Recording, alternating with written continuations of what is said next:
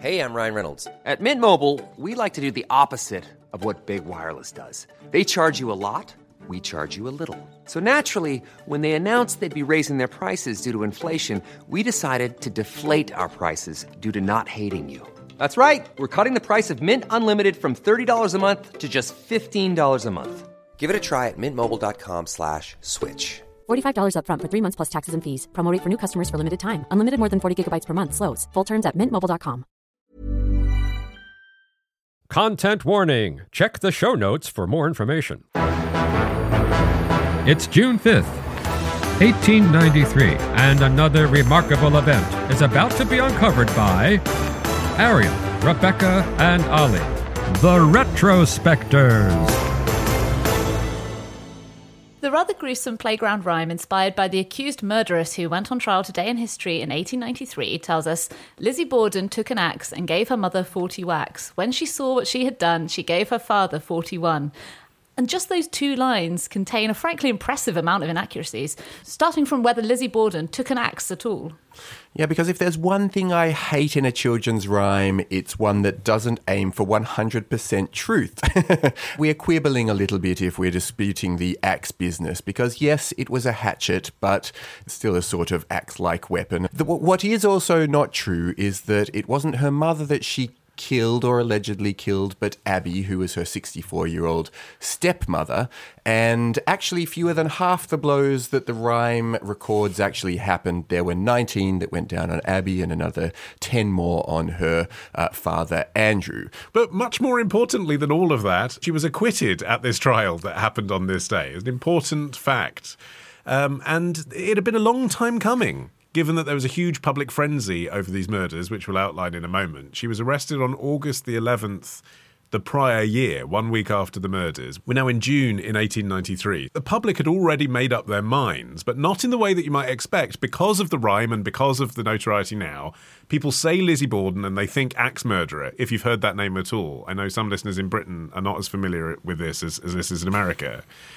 But at the time, people had made up their mind that even though there are no other suspects in the murder of her father and stepmother, it obviously can't be her because she's a, a decent Sunday school teacher who's 32 years old and lives at home with her father. She obviously didn't do it. Yeah, I mean, it had been a long time coming in the sense that the trial had been delayed for a long time, but it had also been a long time coming just in terms of how this murder had come about the tensions in the Borden family, you know, once again, assuming that the murders all took place within the family, you know, they had been present for a long time. As you mentioned, she was in her 30s at this time. She had an older sister, Emma, who she was very close to, who was nine years her senior. Their father, Andrew, was a really successful businessman and a very big cheese in Fall River, um, the town in Massachusetts where the family lived. He would have been a multimillionaire in today's money, but there was just something odd about the Bordens. And this sort of plays to what fascinated the public was that they lived relatively modestly despite their wealth. And although Lizzie and her sister Emma were, you know, they were classic Massachusetts spinsters. You know, they were active in church and civic groups. They lived this very public, respectable life. But at the same time, behind closed doors, there was just odd stuff going on. For instance, the house they all lived in was strangely built so that Andrew and Abby's quarters were entirely separated from Lizzie and Emma's, and apparently they rarely even ate dinner together. They didn't really see that much of each other.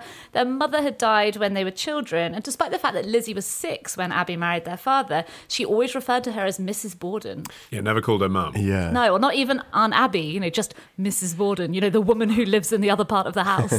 well, the propriety of the family is kind of what made the police at first dismiss the idea that it could have been an internal job. The first port of call was not to arrest one of the people who was actually in the house when the murder took place, but an innocent Portuguese chap who uh, was picked up by police and subsequently let go. But the thing that really started to provoke the suspicions of the police was that during the interrogation, Lizzie's answers began to just set the cops off a little bit. For one thing, she never cried, and it didn't look good for her either when the officers discovered that Lizzie had actually tried to purchase this deadly prussic acid a day before the murders took place at a nearby pharmacy. Except that was a, a rat poison. It was actually, it? so yeah. There, there would be a reason why a respectable woman might buy rat poison. And she also had another defense uh, regarding a bucket full of blood, which was that she was on her period. I mean, it seems ridiculous now, But you can understand how working class police officers in this posh lady's house, if she says, you know, oh, I'm on the rag, are going to just not investigate that any further and feel squeamish and uncomfortable about so doing. So they just completely ignored this really crucial bit of evidence as like, oh, she's having her period. Don't worry about that bit.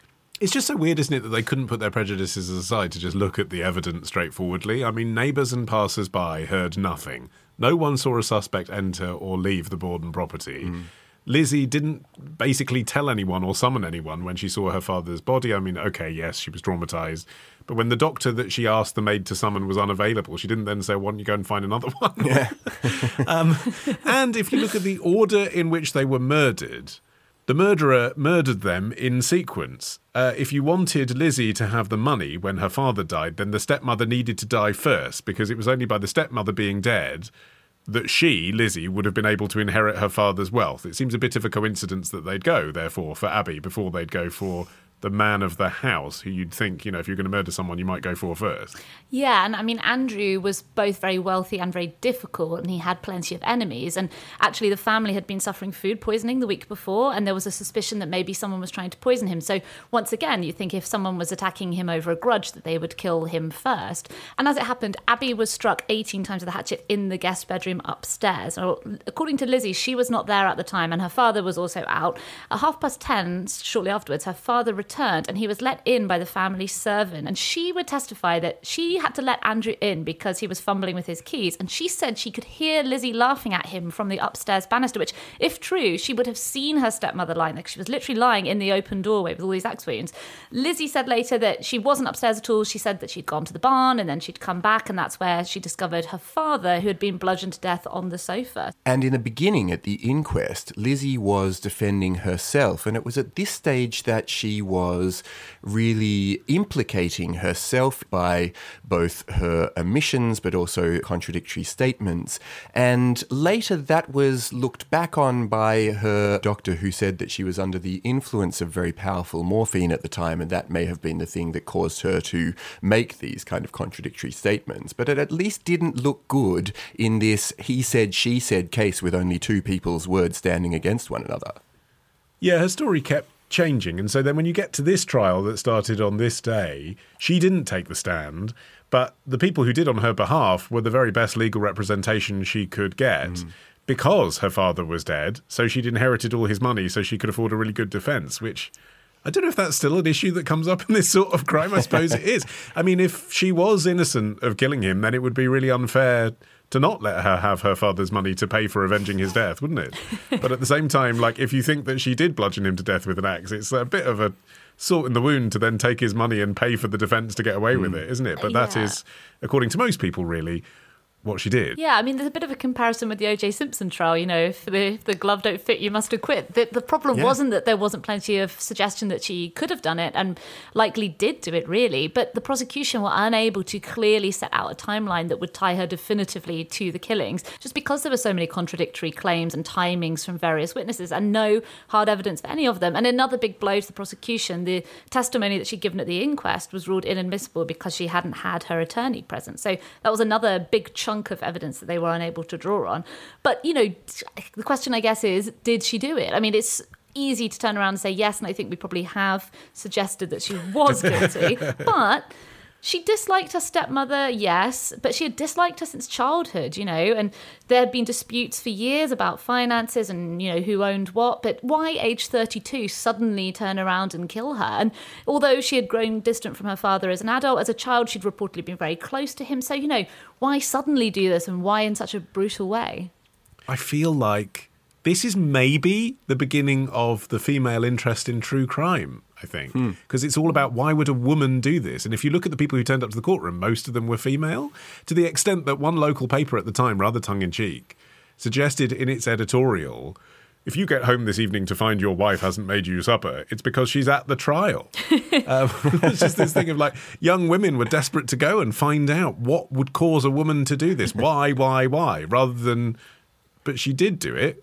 Um, let's prove that she did And it. I think it's that fact that it was happening in a domestic context that made it so appealing as well to a lot of women in this era. That that, that kind of behind closed doors violence or repression would have been a part of their lives. So this story of the this woman who had basically snapped would have been fascinating. In the divvying up of her money after her death, she left various amounts to different people and causes, but she also left $500, which would be $10,000 in today's money, in trust for perpetual care of her father's grave, which either is the act of someone who genuinely did love and care for her father, or is a last little claim at sort of innocence on her part. One eye on the history podcasters of the 21st century. Yeah, exactly. well, the Borden Murder House is now a museum and B&B. It's decked out in 1890s period style. Uh, You're saying this with a smile. It's I was so disgusted so- on her behalf. It's so horrible. It's so American. It's I don't so mind American. that it's a tourist attraction because, of course, it is. Two people were murdered there, and it's a historic house by American standards, you know, from the 1890s. I understand why people want to go and look round the house. I even understand why they have the reenactments and the period costumes and all of that. What really rankled me was that you can stay in the room and they call it the murder room and you can pay to be there and sleep there. And there's like terms and conditions like don't bring a Ouija board. It's just like, oh, that's Don't- don't you know, bring it's a hatchet. Horrible, horrible murder. yeah. And you can did you see the gift shop on the website? oh no. You can buy a Lizzie Borden bobblehead with a bloody axe. Ah! You, I mean, it's you just- buy the Andrew and Abby Borden bobbleheads with the detachable heads. Yeah.